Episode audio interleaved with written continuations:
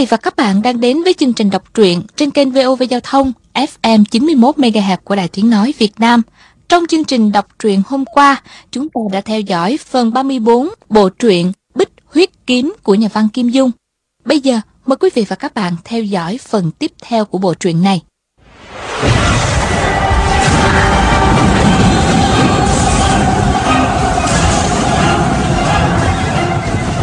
Bích huyết kiếm Phần 35 Tào Quá Thuần nói, Điện hạ ở đây vô sự, Vậy thì hoàng thượng yên tâm rồi. Chúng ta điều tra nơi khác đi.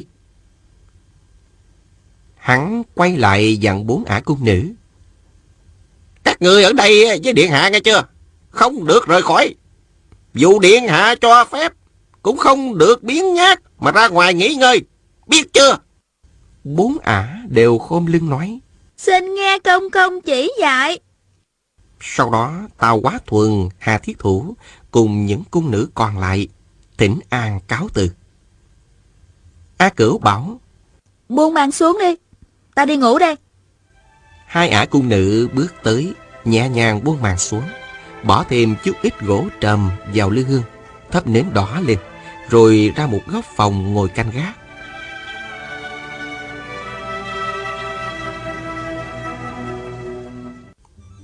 A Cửu nửa mừng nửa thẹn, bỗng dưng được ngủ cùng giường với ý trung nhân mà mình đêm ngày tương tư. Bất giác say sưa khó tả, đưa mắt nhìn mấy gợn khói đàn hương thoang thoảng bay lên phía trên bức màn. Nàng cảm thấy trái tim mình cũng như làn khói đó, phất phơ không sao yên ổn được. Nàng rụt người về phía sau, rút vào trong lòng viên thừa chí viên thừa Chi đưa cánh tay ra quàng lấy hông nàng, bỗng nghĩ, mình vừa chui xuống gầm giường nằm với uyển nhi. Hai người cũng sát nhau như vậy. Bây giờ tình thế lại bắt buộc ôm công chúa. Hai cô đều dịu dàng khả ái, nhưng về dung mạo thì a cửu xinh đẹp gấp 10 uyển nhi. Từ lúc gặp nhau ở sơn đông, mình cứ ngày đêm tơ tưởng. Không ngờ hôm nay được ôm người ngọc vào lòng rồi chàng vừa hoan hỉ vừa âm thầm lo lắng. Trong lòng a cửu lại nghĩ Đây có phải là chuyện thật không? Hay mình lại nằm mơ rồi? Hồi lâu bỗng nghe Viên Thừa Chí nói rất nhỏ Làm sao bây giờ? Ta phải tìm cách ra ngoài chứ. A Cửu khẽ à một tiếng. Bỗng dưng nàng ngửi thấy mùi thân thể nam nhân của Viên Thừa Chí Một đợt oan hỉ ngọt ngào lại trào lên trong lòng. Bèn nhẹ nhàng tựa vào sát người chàng thêm một chút nữa. Đột nhiên vai trái và đùi trái đụng phải vật gì lạnh ngắt. Nàng kinh hãi đưa tay sờ thử Thì ra đó là một thanh kiếm đã tuốt khỏi vỏ Đặt giữa hai người. A Cửu nhẹ nhàng hỏi Cái gì vậy? Viên thừa chí đáp Ta đã nói rồi muội đừng trách A Cửu hỏi Ai trách ca ca chứ? Viên thừa chí khẽ nói Ta vô ý xông vào phòng của nàng Nằm chung thế này là do tình thế ép buộc Ta không phải loại người thô lỗ như vậy A Cửu nói Ai mà trách ca ca? Lấy thanh kiếm ra đi. Kéo muội bị thương.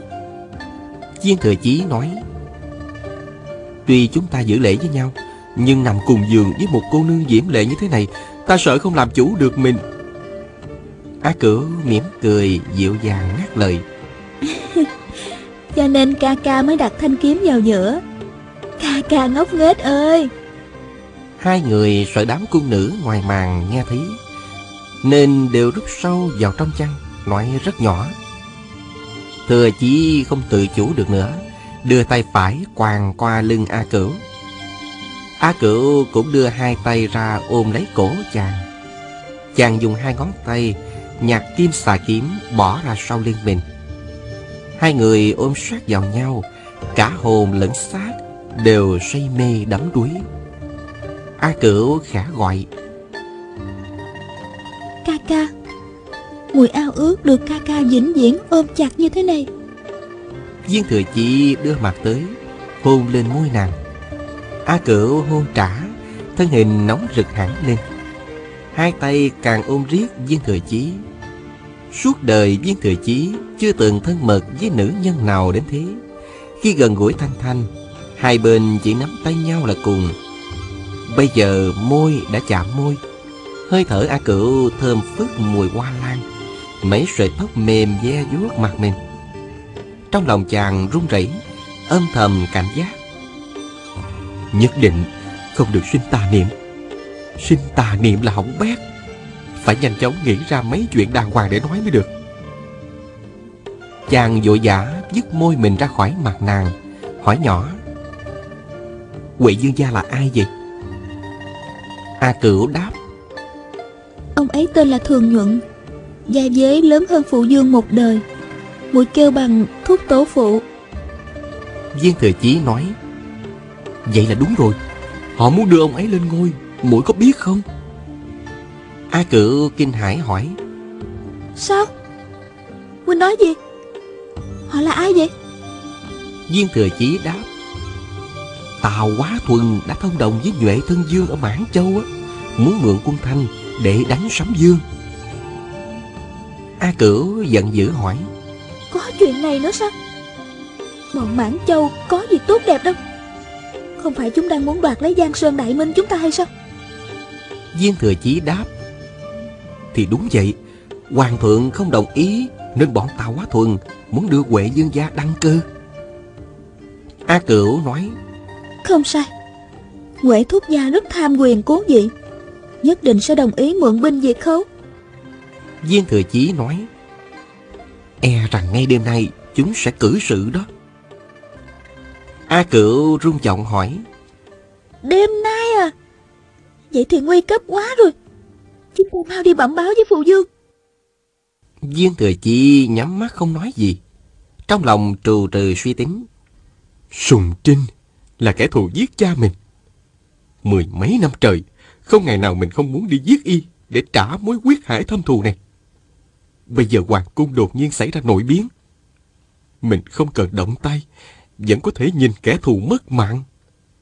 Đúng là một chuyện đáng mừng mà. Nhưng nếu Tào Quá Thuần cùng bọn Giang Thần thành công quần thành nhập quan Nghĩa quân Sấm Dương nhất định có khó khăn. Nếu quần thành đánh thẳng vào Sấm Dương không chống nổi. Ha, chẳng mất trắng Giang Sơn ư? Tử tu hoàng đế biến thành nô lệ của bọn hồ lỗ hay sao? A Cửu khẽ đẩy lên vai Dương Thừa Chí một cái rồi hỏi. Ca ca, đang nghĩ gì vậy? Chúng ta phải nhanh chân một chút, lật tẩy âm mưu của bọn gian nhân. Dương Thừa Chí vẫn trù trừ chưa quyết.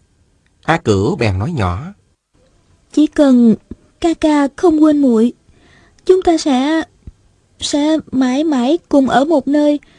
Sau này chúng ta còn nhiều lúc như thế này.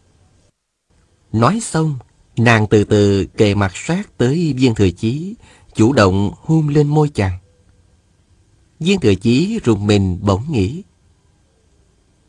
Thì ra A Cửu tưởng mình không chịu đứng dậy vì luyến tiếc thú ôn nhu. Được, bây giờ đi xem tình hình thế nào rồi sẽ tính tiếp.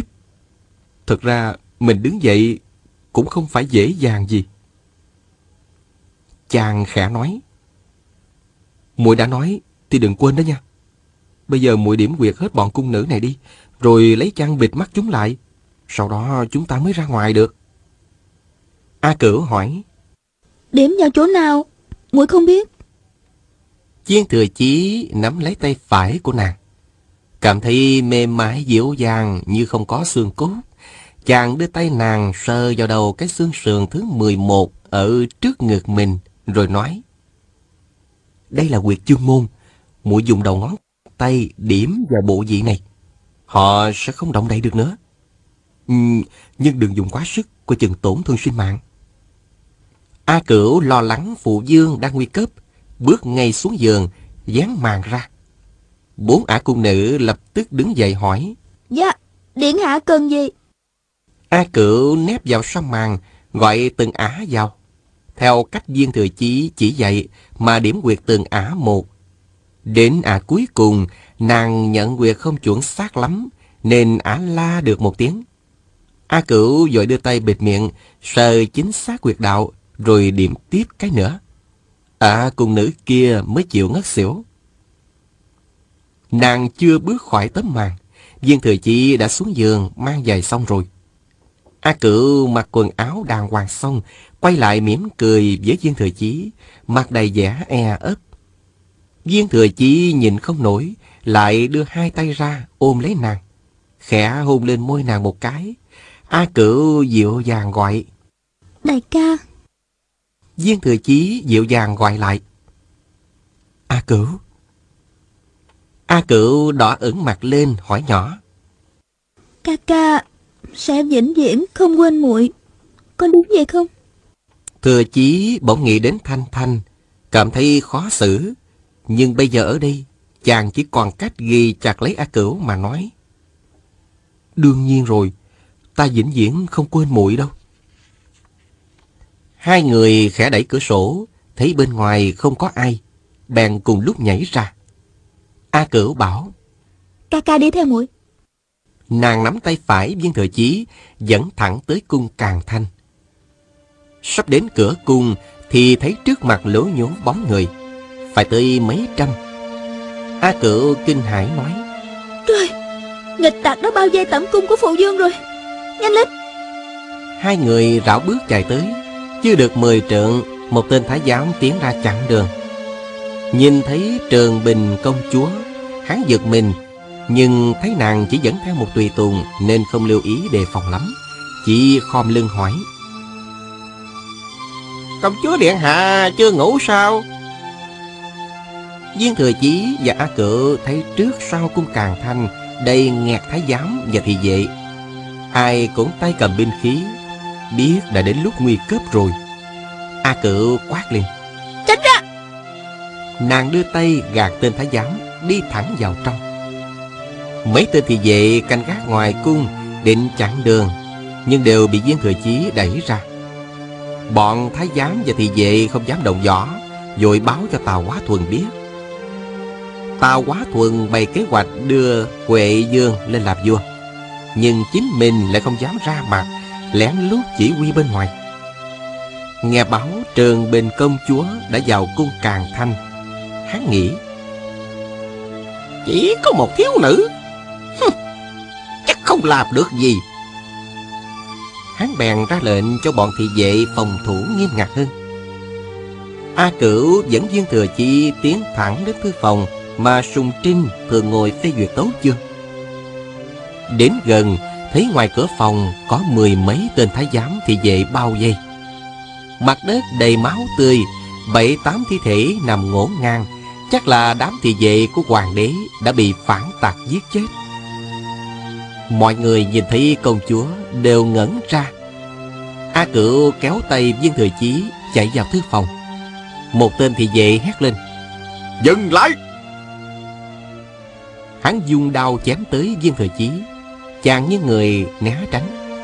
Tiện tay hất một chưởng vào ngực. Hắn lập tức té nhào. Viên thừa chí liền mở cửa phòng đi vào. Trong phòng đèn đuốc sáng trưng Mười mấy người đang đứng. A cựu kêu lớn. Phụ dương Nàng chạy về phía một người mặc áo hoàng bào Đầu đội mũ đoạn đen. Thừa chí nhìn kỹ Thấy người đó khoảng 35-36 tuổi Thần sắc vừa kinh hãi vừa giận dữ. Chàng biết Đây chính là kẻ thù giết phụ thân mình. Sùng trên hoàng đế đã có hai tên cẩm y thị vệ đưa đao ra cản chàng lại. Sùng Trinh đột nhiên thấy con gái đến đây, rồi quát. Người đến đây làm gì chứ? Mau ra ngoài đi! Một người trung niên phục sức sang trọng, vừa cao vừa ốm, sắc mặt trắng xanh cất tiếng. Giặc đã đến Ninh Võ Quan rồi, chỉ vài ngày nữa là tới Kinh Sư. Đến lúc này Ngươi vẫn chưa chịu mượn binh diệt khấu Là có âm mưu gì Chẳng lẽ Muốn hai tay dân thiên hạ đại minh cho sấm tạc hay sao Viên thừa chi đã biết Đây là Huệ Dương Tổng quản ngụy Đào Thanh của hắn cầm đơn đao đứng bên cạnh. Viên thừa chí chưa muốn ra mặt, bèn đứng khuất sau lưng một tên phản tặc, quan sát tình thế trong thư phòng. A Cửu giận dữ nói, Quệ thúc gia, thúc gia cả gan thật, dám vô lễ với hoàng thượng. Huệ Dương vừa cười vừa nói, Dù lễ Hắn muốn phá hủy giang sơn của Thái Tổ Hoàng đế để lại Còn cháu họ chu chúng ta Chẳng ai có thể dung thứ cho hắn soạt một tiếng, thanh kiếm đang đeo trên người đã rút ra khỏi vỏ. Huệ Dương trừng mắt, giận dữ quát. Bây giờ thì sao? Nói chắc một lời đi. Sùng Trinh thở ra một hơi rồi nói. Trạm vô đức vô năng Đã làm thiên hạ đại loạn. Nếu để sấm tặc xâm nhập kinh thành Dĩ nhiên xã tắc sụp đổ Còn mượn quân hồ lỗ Nhất định làm hại quốc gia. Trầm lấy cái chết Để tạ lỗi với muôn dân Chẳng có gì đáng tiếc Chỉ tiếc là Giang sơn cơ nghiệp của tổ tông Từ nay thuộc về người khác. Huệ Dương cầm kiếm tiến gần một bước Hét lên. Vậy người lập tức hạ chiếu Nhường ngôi cho bậc hiền năng. Sùng Trinh rùng mình một cái Quát hỏi. Ngươi Ngươi định thí quân soán vậy hay sao? Huệ Dương đưa mắt ra hiệu Một tên cẩm y thị vệ dung trường đao lên hô lớn. Hôn quân vô đạo Ai cũng được giết chứ. Nghe giọng nói quen quen Viên thừa chi chợt động tâm nhìn kỹ. Dưới ánh nến Rõ ràng đây là An Kiến Thanh Chồng của An Đại Nương. A Cửu giận dữ thét lên. Lập tức xách một cái ghế Nhảy ra cản trở trước mặt Phù Dương Đỡ liền ba đao của An Kiến Thanh chém tới. Bọn thị vệ của Huệ Dương dần đến, liền xông lên. Thừa chi thấy A Cửu không chống nổi, liền chạy vào trong phòng. Tay chàng vừa đưa lên, lập tức hai tên thị vệ giăng xa mấy trượng. Chàng trao kim xà kiếm cho a cửu, chính mình thì đứng bên sùng trinh bảo vệ. Mười mấy tên cẩm y thị vệ xông tới giết hoàng đế đều bị viên thừa chí dung quyền phóng cướp đánh cho đứt gân gãy xương. A cửu cầm bào kiếm trên tay, tinh thần phấn chấn hẳn lên. Chỉ mấy chiều đã chém gãy trường đao của A Kiếm Thanh. Huệ Dương thấy rõ Việc lớn sắp thành công, Không ngờ trường bình công chúa đột nhiên xuất hiện, Còn dẫn một cao thủ tuyệt thế đến hộ giá. Viên thừa chi mặc sắc phục thái giám trong lúc khẩn trương Hắn không nhận ra Bèn lớn tiếng hô Bên ngoài mau vào đây Hà Thiết Thủ, Hà Hồng Dược, Ôn Thị Tứ Lão cùng dân dạ tiến vào. Nhìn thấy viên thừa chí không ai là không thất sắc. Cặp mắt ôn phương đạt như tóe lửa ra, hét to. Lo liệu thằng lõi này trước đã Bốn anh em xông đến bao vây viên thừa chí. A Cửu lùi đến bên cha, dựa vào bảo kiếm lợi hại mà chém gãy hết vũ khí của địch nhân. Đảm thủ hạ của Quỳ Dương nhất thời không thể tới gần. Nhưng nàng thấy địch thủ càng lúc càng đông Viên thừa chí bị năm sáu cao thủ bao vây lại Không thể phân thân trợ giúp cho mình Tình thế vô cùng nguy cấp Đang hoảng loạn Đột nhiên nàng thấy một người dễ sợ một mụ ăn này trừng to mắt. Dùng đôi tay để lộ mười móng vuốt bén nhọn hét lên. Trả kim xà kiếp cho ta. Lúc này viên thừa chí đã định được chủ ý. Việc có nặng có nhẹ Việc thì gấp rút Việc thì có thể từ từ. Trước mắt bất luận thế nào Cũng phải cứu mạng hoàng đế Để quân thành không thể vào quan ải sau đó Đợi sóng dương vào kinh rồi Mới ra tay giết sùng trinh Để trả thù cho phụ thân. Việc nước trước việc nhà sau. Việc công trước Việc tư sau. Thì mới là đại nghĩa. Ôn thị tứ lão, Võ công cao cường, Tuy không lập được ngũ hành trận, Nhưng cũng rất khó thắng ngay. Chàng đang bị bao vây tứ phía Nhìn sang thì thần sắc A Cử tán loạn, Bảo kiếm dung lên loạn xả Dần dần không sao chống nổi mụ Hà Hồng Dược, Hung dữ như điên dại. Đột nhiên, chàng lạng sang trước mặt Hà Thiết Thủ khả bảo, Mau giết bọn Tàu Quá Thuần Tạo phản xóa gì đó. Khi hạ lệnh cho ngụy Đào Thanh Đi mời ngũ độc giáo vào chiêu hiền quán Huệ Dương đã tặng trước 20 dạng lạng bạc. Hứa cho ngũ độc giáo ăn cấp khố ngân Trong hộ bộ bao nhiêu cũng được. Hắn còn nói, Đang mưu đồ đại sự. Sau khi thành công, Thì giao hai tỉnh Dân Nam và Quế Châu Cho ngũ tiên giáo tự do hành đạo truyền giáo, Xây dựng giáo quán, Làm pháp sự thu tiền của nhân gian. Đối với ngũ độc giáo, Dĩ nhiên đó là kho báu vô cùng vô tận. Một mình chiếm cứ hai tỉnh dân Nam, Quế Châu có thể hành động vô pháp vô thiên. Lúc đó, Hà Thiết Thủ nghĩ, Mưu đồ không thành thì rút về, Chẳng tổn thất gì, Bèn đồng ý. Nàng đã có võ công cao cường, Cả đời chưa gặp địch thủ. Nhưng khi giao đấu với viên thừa chí, Thì đột nhiên phát hiện một phút trời mới mẻ trong võ học. Thiếu niên này xuất thủ lợi hại, Chiêu số biến hóa, Nội lực cường mãnh Thật không thể ngờ được. Nằm mơ cũng không thấy nổi. Nàng mới 5 tuổi Thì phụ thân tà thế, Nên không được minh sư truyền thụ Những loại võ công thượng thừa của giáo phái. Những người dạy võ cho nàng Đều là cao thủ trong ngũ độc giáo, Nhưng địa vị không cao lắm, Nhiều chỗ ảo diệu chưa hiểu hết. Nàng biết là không ít cao chiêu của bạn giáo Được ngộ từ con tiểu kim sàng vẫn thường sai tề văn ngạo, Thả tiểu kim xà ra, Để nghiên cứu thân pháp của nó. Tuy lãnh hội không ít, Nhưng dù sao cũng có giới hạn. Phen này mấy lần giao đấu với viên thừa chí, Thì kim xà võ công của chàng biến hóa quyền diệu vô cùng. Ăn đứt con tiểu kim xà, Nàng đã thắng phục vô cùng. Đến khi nhìn thấy võ công phái Hoa Sơn và công phu thiết kiếm môn mà chàng được một tan đạo nhân truyền thụ, nàng mới cảm thấy mình ở dân Nam Quế Châu hẻo lánh, giống như ếch ngồi đáy giếng, không biết trời đất mênh mông. Như một người tham tiền đột nhiên nhìn thấy kho báu ở ngay bên cạnh, thò tay ra là lấy được ngay.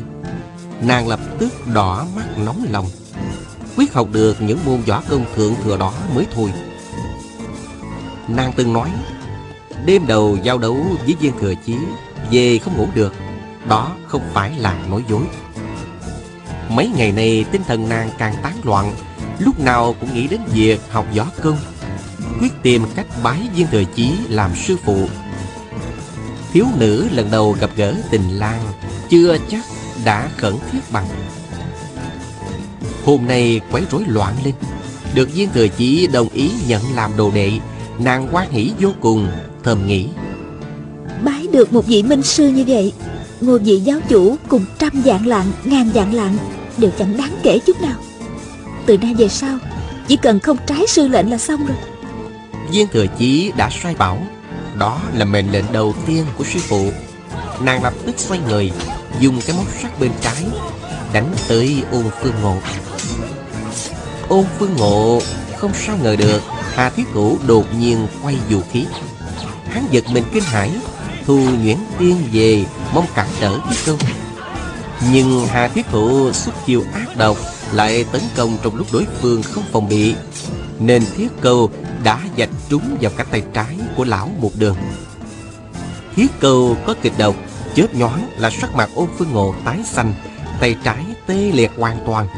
Thân hình lão đảo muốn ngã, Tay phải không ngớt dụi mắt mà la Ta, ta không nhìn thấy gì.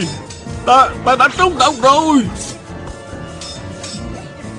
Ba lão hồ ôn nghĩ tình máu mũ Không tấn công nữa Mà quay ra dìu đỡ ôn phương ngộ.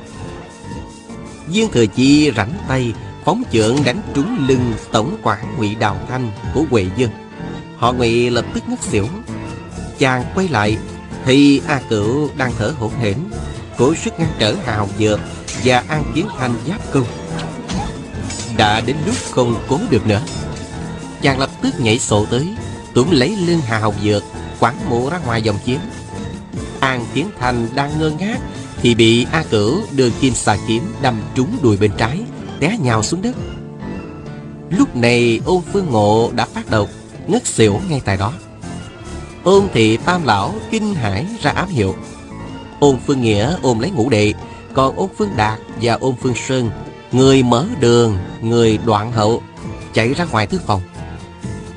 Hà thiết thủ đuổi theo Móc trong bọc ra một gói nhỏ Vừa ném vừa la lên. Thuốc giải đây Cầm lấy. Ôn phương sơn quay lại chụp. Hà thiết thủ vừa cười vừa quay lại. Vậy là tình hình thay đổi hẳn. Viên Thừa Chí và A Cửu đánh tan hai mươi mấy tên cẩm y vệ Đuổi chúng chạy tứ tung. Cửa điện mở ra Tào Quá Thuần dẫn một toán thân binh bảo vệ kinh thành chạy vào trong. Viên Thừa chi thấy địch người đông thế mạnh, Bèn hô lớn. A cử Hà giáo chủ, Chúng ta bảo vệ hoàng đế chạy ra ngoài đã. A cử và Hà Thiết Thủ dân dạ Ba người lùi lại đứng quanh sùng trinh. Đang định xông tới tìm đường thoát, Bỗng nghe Tào Quá Thuần la lên. Giang tạc cả gan kinh động ngữ giá Giết hết cho ta. Thế là đám thân binh bắt đầu ác đấu với bọn cẩm y vệ. Huệ Dương kinh hãi ngơ ngác hỏi. Tào công công Ngươi Ngươi giết ta. Chưa nói xong Hắn đã thấy Tào Quá Thuần trỏ tay vào mặt mình. Huệ Dương vẫn còn kinh ngạc Nhưng lập tức chạy ra khỏi điện. Hắn chạy tới tận Quảng Châu Mãi sau này mới bị quân Thanh bắt được xử tử Chẳng những bọn cẩm y vệ kinh hãi thất sắc Ngay cả viên thời chí, Hà Thiết Thủ và A Cửu ba người cũng phải ngạc nhiên Chỉ có Sùng Trinh thầm khen Tào Quá Thuần trung nghĩa thì ra, Tào Quá Thuần đứng ngoài theo dõi tình hình, với ưu thế của mình đã mất. Âm mưu thí quân không thành công được, bèn gấp rút thay đổi kế hoạch. Hắn đi gọi số thân binh dự bị ở Kinh Thành, dẫn vào càng thanh cung cứu giá. Bọn cẩm y vệ thấy Tào Quá Thuần thay đổi kế hoạch, đều buông binh khí xuống. Tào Quá Thuần la lên. Bắt hết! Bắt hết cho ta! Đám thân binh bắt hết bọn cảm y vệ. Vừa ra khỏi cửa điện, Tào Quá Thuần lại la lên. Chắc đầu hết! Thế là trong chốc lát, toàn bộ những người tham dự âm mưu phản nghịch đã bị giết sạch sành sanh. Ngay cả ngụy Đào Thanh cũng không thoát khỏi đại nạn một đau đứt cổ. Kế hoạch giết người bịt miệng của Tàu Quá Thuần thành công tốt đẹp. Hà Thiết Thụ thấy tình hình đã ổn định, mỉm cười nói. sư phụ, ngày mai muội sẽ gặp sư phụ dưới gốc cây lớn ngoài tuyên võ môn nhé. Nói xong, nàng dắt tay Hà Hồng Dược, quay lưng chạy ra ngoài. Sùng Trinh gọi theo.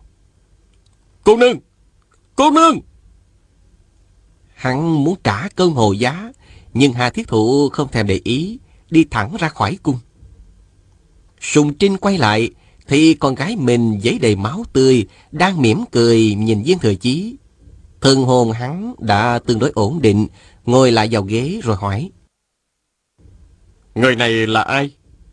Công lao không nhỏ. Trẫm, trẫm nhất định trọng thưởng. Hắn chờ viên thừa chí quỳ xuống khấu đầu. Nào ngờ viên thừa chí cứ đứng trơ ra đó.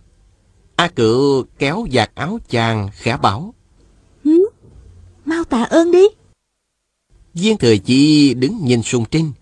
Nghĩ đến cha mình liều thân vì nước, lập nhiều công lớn, lại bị tên hoàng đế này xử lăng trì. Trong lòng chàng vô cùng bi phẫn. Nhìn kỹ lại kẻ thù giết cha, chàng thấy hai má hắn hóp vào, thái dương có không ít tóc bạc, mắt đầy vàng đỏ, thần sắc rất tiều tụy. Lúc này gian mưu đoạt dị đã bị dẹp yên, bọn tạo phản đã bị trừ hết. Nhưng mặt sùng trinh vẫn lộ vẻ bất an, chẳng quan hỷ chút nào. Viên thừa chí nghĩ, hắn làm hoàng đế giống như chịu tội vậy, không thấy sướng đâu hết. Sùng Trinh không hiểu Viên Thừa Chí đang nghĩ ngợi nhiều như thế Lại dịu dàng hỏi. Ờ Ngươi tên gì? Làm việc ở đâu? Hắn thấy Viên Thừa Chí mặc sắc phục thái giám Tưởng chàng là một tên tiểu thái giám. Viên Thừa Chí định thần lại ngang nhiên đáp. Ta là Viên Thừa Chí Con trai Viên Sùng Quán. Cố binh bộ thượng thư Đốc sư Kinh Liêu. Sùng Trinh ngơ ngác Hình như không nghe rõ. Liền hỏi lại. Cái gì? Viên Thừa Chí nói. Tiên phụ Viên Sùng Quán có đại công với nước Nhưng đã bị ông xử tử oan uổng rồi. Sùng Trinh im lặng hồi lâu Thở dài rồi nói Bây giờ ta đã hối hận rồi. Lát sau hắn lại hỏi. Người Người muốn thử gì? A Cửu cả mừng Khẽ kéo giặt áo viên thừa chí. Rõ ràng nàng muốn chàng nhân cơ hội Để xin làm phò mã.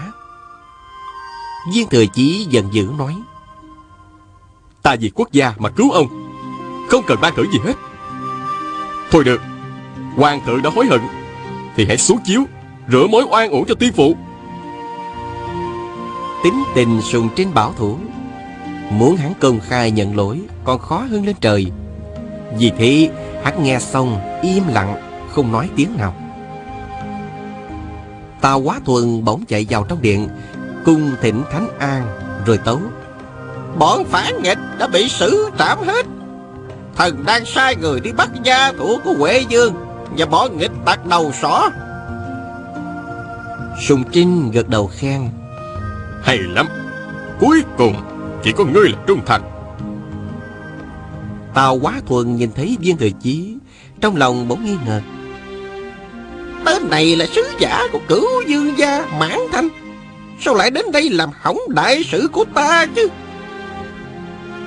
Viên thừa chí định lật mặt nạ mưu phản Của Tào quá thuần nhưng lại nghĩ, Chỉ vài ngày nữa là nghĩa quân sấm dương sẽ đến Kinh Sư, Để mặc tên gian tặc tiểu nhân này ở trong cung nắm quyền hành. Đối với nghĩa quân, có lợi hơn nhiều. Chàng không lý gì đến hoàng thượng nữa. Bảo A Cửu, muội trả kiếm đi, Ta phải ra ngoài. A Cửu vô cùng lo lắng, Mặc kệ Phụ Dương và Tào Quá Thuần bên cạnh, Buộc miệng hỏi Bao giờ thì ca ca mới vào đây thăm muội? Viên Thừa Chí chỉ đáp. Điện hạ bảo trọng. Rồi đưa tay toàn lấy thanh kiếm lại. A Cửu rút tay về nói. Muội tạm thời giữ kiếm. Lần sau gặp mặt mới trả cho ca ca. Nói xong Nàng chăm chăm nhìn mặt viên thừa chí. Ánh mắt nói rất rõ ràng. Mong ca ca đến sớm nhé. Ngày đêm tiểu muội mong chờ Viên thừa chí thấy Sùng Trinh và Tàu Quá Thuần đầy vẻ kinh ngạc Nên không tiện nói nhiều. Chỉ gật đầu một cái rồi quay lưng bỏ đi. A Cửu đuổi theo đến cửa càng thanh cung Nói nhỏ. Ca ca cứ yên tâm muội vĩnh viễn không phụ lòng ca ca. Viên thừa chí biết đây không phải lúc để giải thích Cũng không phải nơi để nói chuyện Bèn bảo. Thiên hạ sắp đại biến rồi muội ở trong thâm cung không tốt bằng ra chốn giang hồ đâu. Hãy nhớ lấy câu này. Chàng biết Sấm Dương sắp vào kinh thành, Trong lúc binh quan mã loạn Thì hoàng cung đúng là nơi nguy hiểm nhất. Nên bảo nàng ra khỏi cung Để tránh tai họa. Nào ngờ, A Cửu vì đa tình mà hiểu lầm, cúi mặt xuống nói dịu dàng. Không sai. Tiểu muội muốn theo ca ca bôn tẩu giang hồ. Bốn bể là nhà, Còn hơn là hưởng phúc trong hoàng cung. Lần sau ca ca đến đây, Chúng ta Chúng ta sẽ nói chuyện tỉ mỉ. Viên thừa chỉ thở nhẹ một hơi, Chợt nghĩ đến Thanh Thanh. Trong lòng chàng không yên, Mất hết chủ ý, Chỉ biết giãy tay từ biệt Rồi nhảy qua tường ra ngoài. A cự thấy chàng chia tay Mà không được nữa câu nói dịu dàng, Không khỏi buồn bã. Viên thừa chỉ ra khỏi cung Thấy chỗ nào cũng đèn đuốc sáng trưng Hiệu lệnh gian trời Nhất định triều đình đang lùng bắt bọn tùy tùng gia thuộc của phe phản nghịch chàng lo lắng cho Thanh Thanh, nhanh chân chạy về hẻm chính điện tử.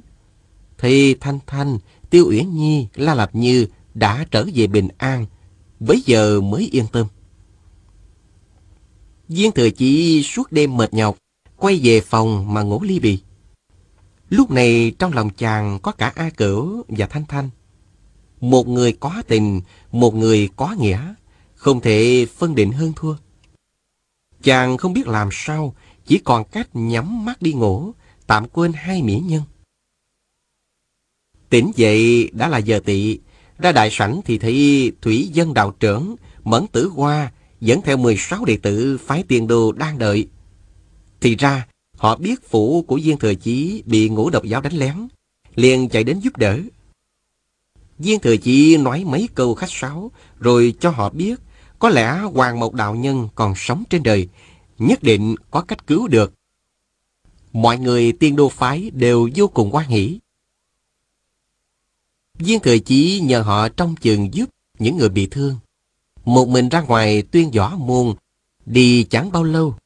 Xa xa đã thấy Hà Thiết Thụ đứng chờ dưới gốc cây cổ thụ. Nàng mỉm cười bước tới đón Viên Thừa Chí lên tiếng. sư phụ, đêm qua muội đã hoàn thành tốt đẹp mệnh lệnh của sư phụ rồi. Đồ nhi như muội có ngoan không?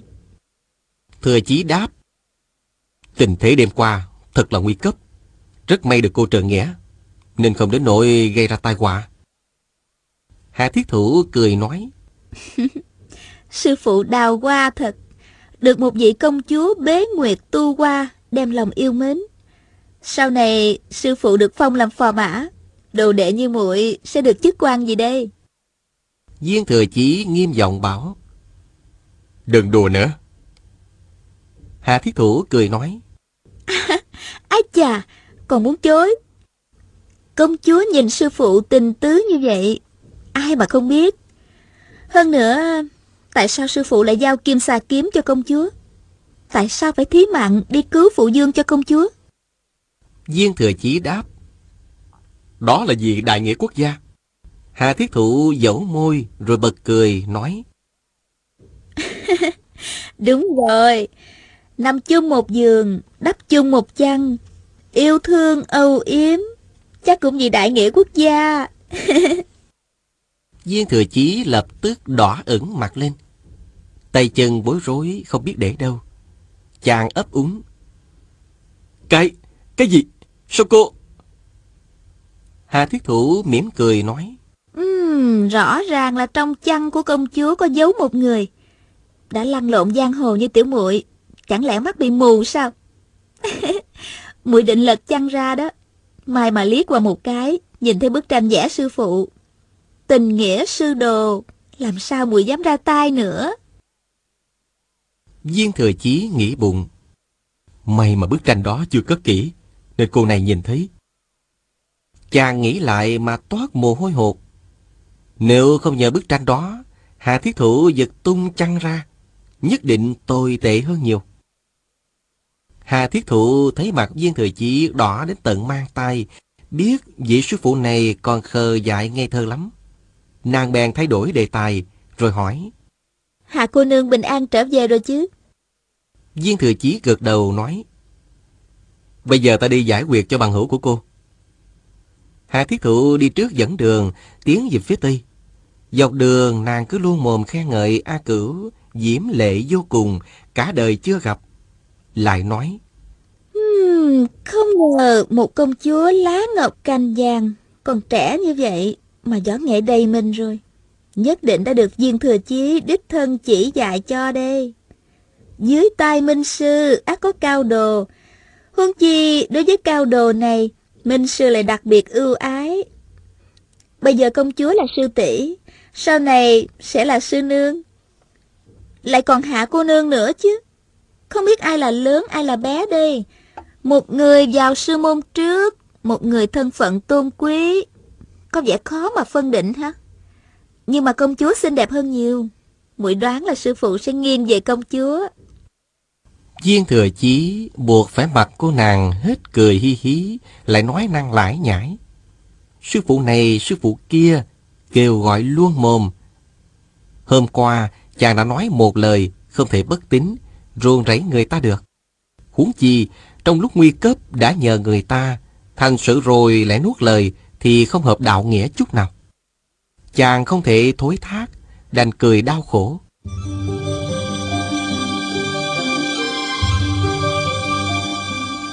Đi khoảng năm dặm thì đến một ngôi chùa cổ, có biển đề Hoa Diên Tự. Ngoài chùa có giáo chúng ngũ độc giáo canh phòng. Ai nhìn Viên Thừa Chí cũng trừng mắt giận dữ, nhưng chàng mặc kệ. Vào chùa thì trong đại điện trái đầy chiếu cỏ. Những giáo đồ bị Viên Thừa Chí đã thương đang nằm xếp hàng. Viên Thừa Chí giải khai quyệt đạo cho từng người một, rồi dõng dạc nói. Tại hạ cùng quý vị vốn không có oán thù Vì chút ít hiểu lầm mà đắc tội Bây giờ xin tạ tội Nói xong Chàng chắp tay thi lễ xung quanh một vòng Cả đám đều quay đầu mặc kệ Không trả lễ Cũng không nói tiếng nào Viên thừa chí nghĩ Lễ số vậy là đủ. Không cần nói nhiều nữa. Chàng bèn quay đi. Vừa quay đầu lại, Đột nhiên chàng thấy một cặp mắt trợn lên, Nhìn chăm chăm vào Hà Thiết Thủ, Đầy vẻ ác độc. Người đó nấp trong một góc đại điện, Thân hình không thể nhìn rõ. Chỉ thấy cặp mắt màu xanh biếc Lấp loáng hung quang. Viên thừa chí giật mình, Không biết ánh mắt đầy oán độc này là của ai. Chàng tập trung tinh thần nhìn lại, Người đó bèn nép khuất vào trong. Tuy nhiên, Thân hình vừa động đậy đã bị nhận ra, đó chính là mụ ăn mày Hà Hồng Dược. Hà Thiết Thụ tiễn chàng ra khỏi chùa. Viên Thừa Chi thấy sắc mặt nàng khác lạ, Ngược lại thái độ đùa giỡn vô tư lúc nãy, Bỗng nảy dạ nghi ngờ. Hai người thi lễ cáo biệt trước cổng chùa. Viên Thừa Chi về được mấy dặm, Chàng nghĩ ngợi càng thấy hoài nghi. Chẳng lẽ họ còn có gian kế khác? Mình giải khai quyệt đạo rồi, Họ không chịu bỏ qua Mà tiếp tục quấy nhiễu. Chỉ bằng, Bây giờ quay lại tìm hiểu mưu đồ của đối tượng, Để có kế hoạch đề phòng nữa chứ. Chàng lập tức chạy ngược lại, Tới chùa Hoa Nghiêm, Nhìn tứ phía không có ai. Chàng vòng ra sau Dược tường vào trong. Đột nhiên Nghe tiếng quýt sáo vang lên Viên thừa chỉ biết Đây là tín hiệu triệu tập giáo chúng ngũ độc giáo bèn nép mình sau gốc cây một lát. Lát sau, chàng nghĩ giáo chúng đã tập hợp xong. Mới lần tới phía sau Đại Hùng Bảo Điện. Trong điện dẫn ra tiếng tranh luận rất kịch liệt. Viên thừa chỉ kề tai vào khe cửa lắng nghe. Giọng của Hà Hồng Dược the thế, giọng của Tàu Dân Ngạo ôm ôm, mỗi người một câu kể tội Hà Thiết Thủ. Người thì nói Giáo chủ bị viên thừa chí mê hoặc rồi Quên hết thâm thù đại hận của ngũ tiên giáo. Còn bái đồ đệ Của kẻ thù Để mà làm sư phụ nữa. Người khác lại nói Giáo chủ liên thủ với Tàu Công Công Rồi lại nuốt lời Bắt tay với địch phá hỏng kế hoạch lập Tân Dương Làm ngũ tiên giáo mất cơ hội phát dương quan đại Ở hai tỉnh phía Nam. Hà Thiết Thủ cười nhạt Nghe một hồi rồi mới hỏi. Các vị muốn gì đây? Mọi người lập tức im lặng Không ai dám lên tiếng. Hồi lâu Hà Hồng Dược mới lạnh lùng nói. Lập giáo chủ khác. Hà Thiết Thủ nghiêm giọng hỏi. Giáo quy của chúng ta đã mấy trăm năm Khi nào giáo chủ tạ thế Thì mới lập giáo chủ khác Các vị muốn ta chết phải không Mọi người lại im lặng Hà Thiết Thủ hỏi Ai muốn làm giáo chủ? Nàng hỏi liền ba câu. Giáo chúng không ai trả lời. Hà Thiết Thủ liền cười nhạt nói. Ai tự cảm thấy thắng được ta? Thì ra đây, giành ngôi giáo chủ đi.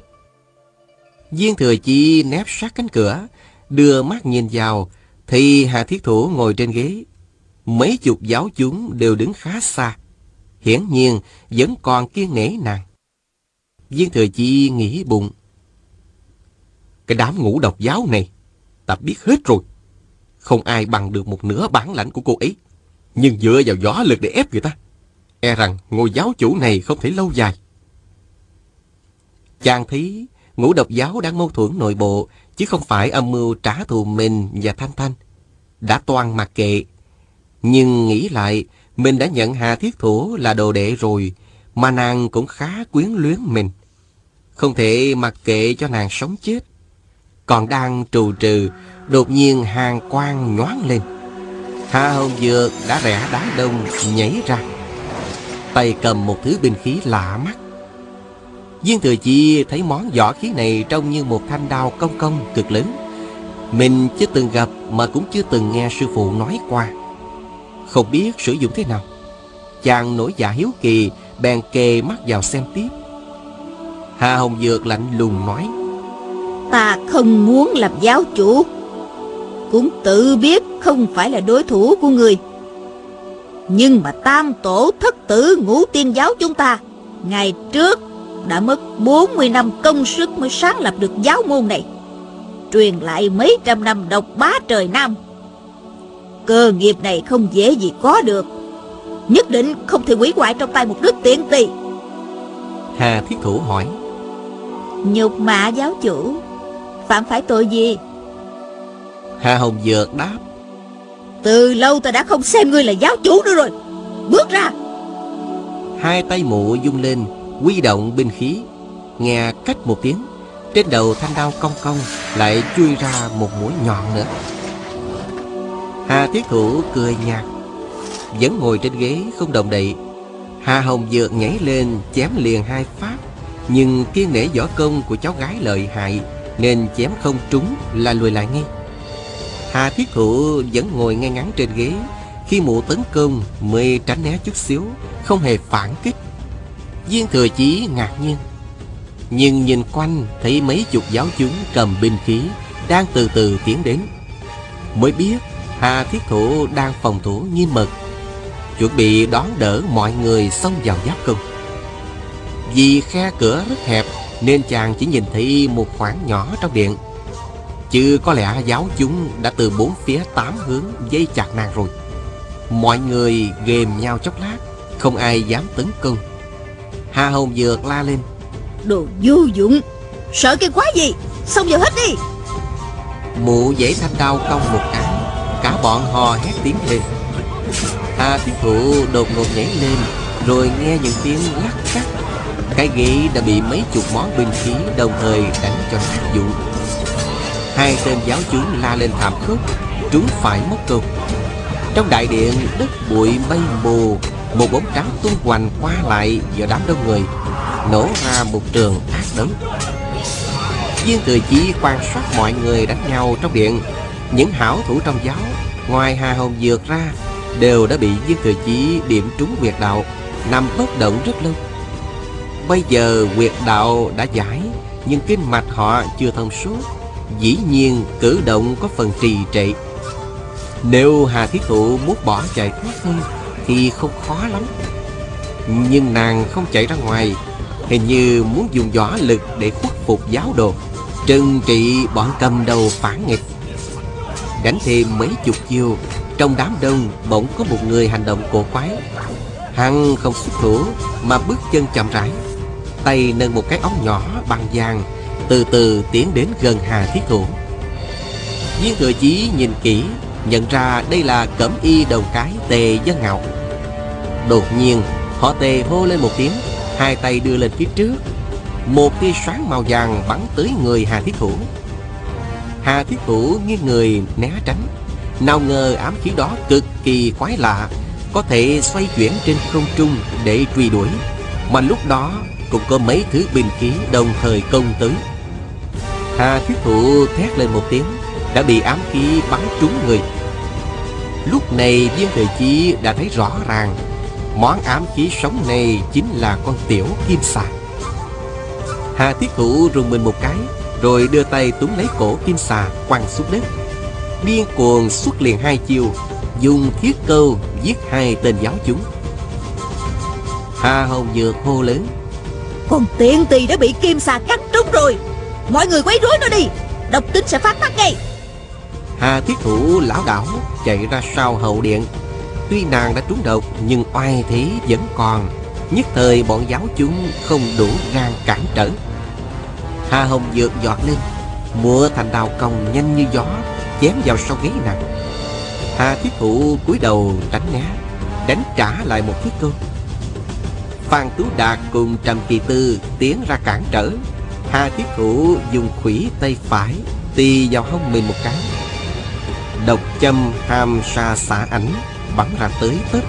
Phan Tú Đạt mất mạng ngay, Không kịp la một tiếng. Lúc này chất độc trên vai hàng Thiết Thủ đã phát tác.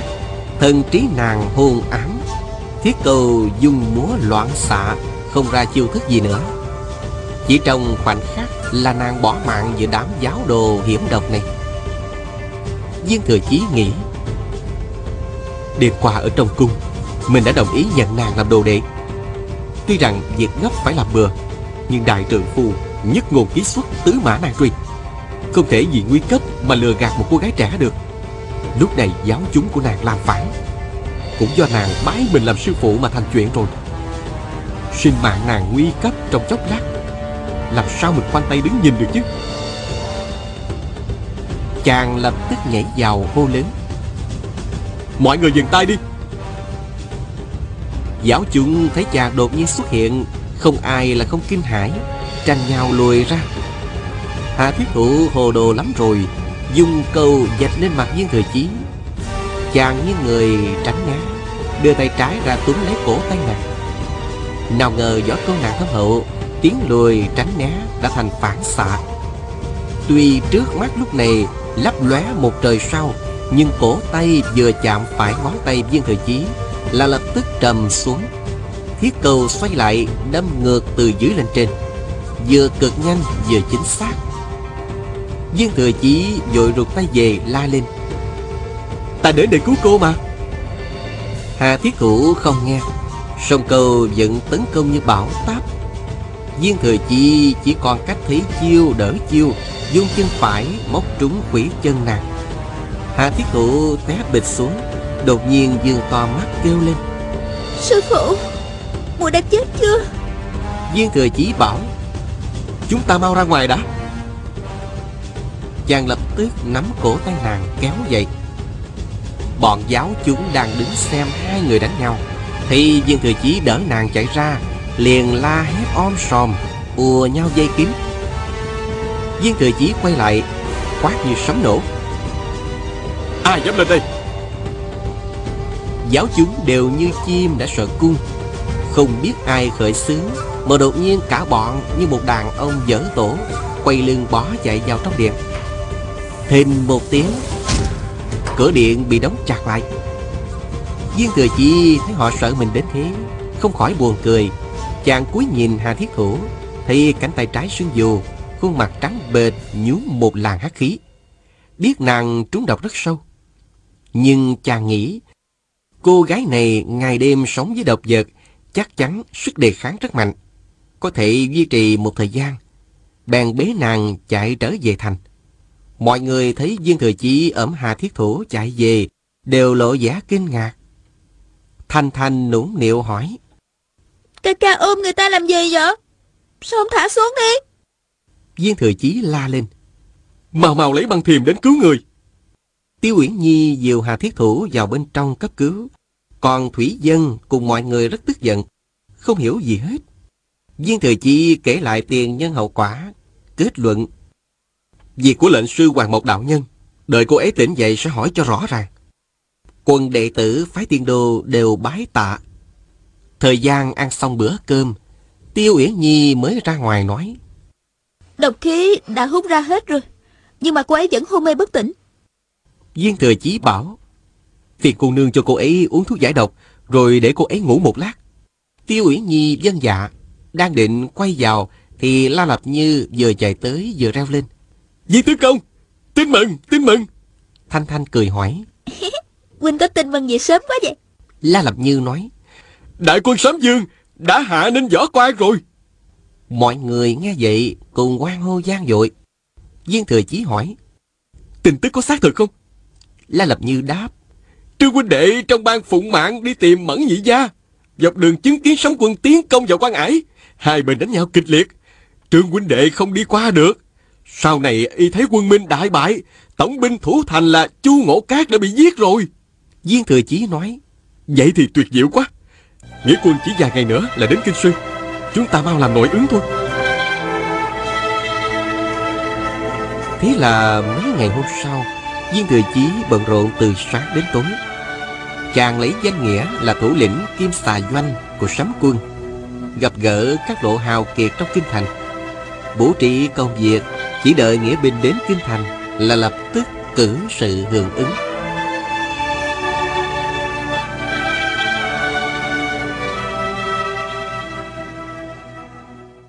Quý vị và các bạn thân mến, chúng ta vừa theo dõi phần 35 bộ truyện Bích Huyết Kiếm của nhà văn Kim Dung.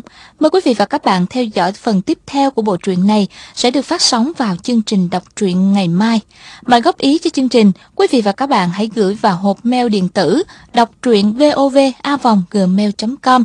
Đến đây thì nhóm thực hiện chương trình xin phép nói lời chào tạm biệt và hẹn gặp lại. Welcome to DJ Show.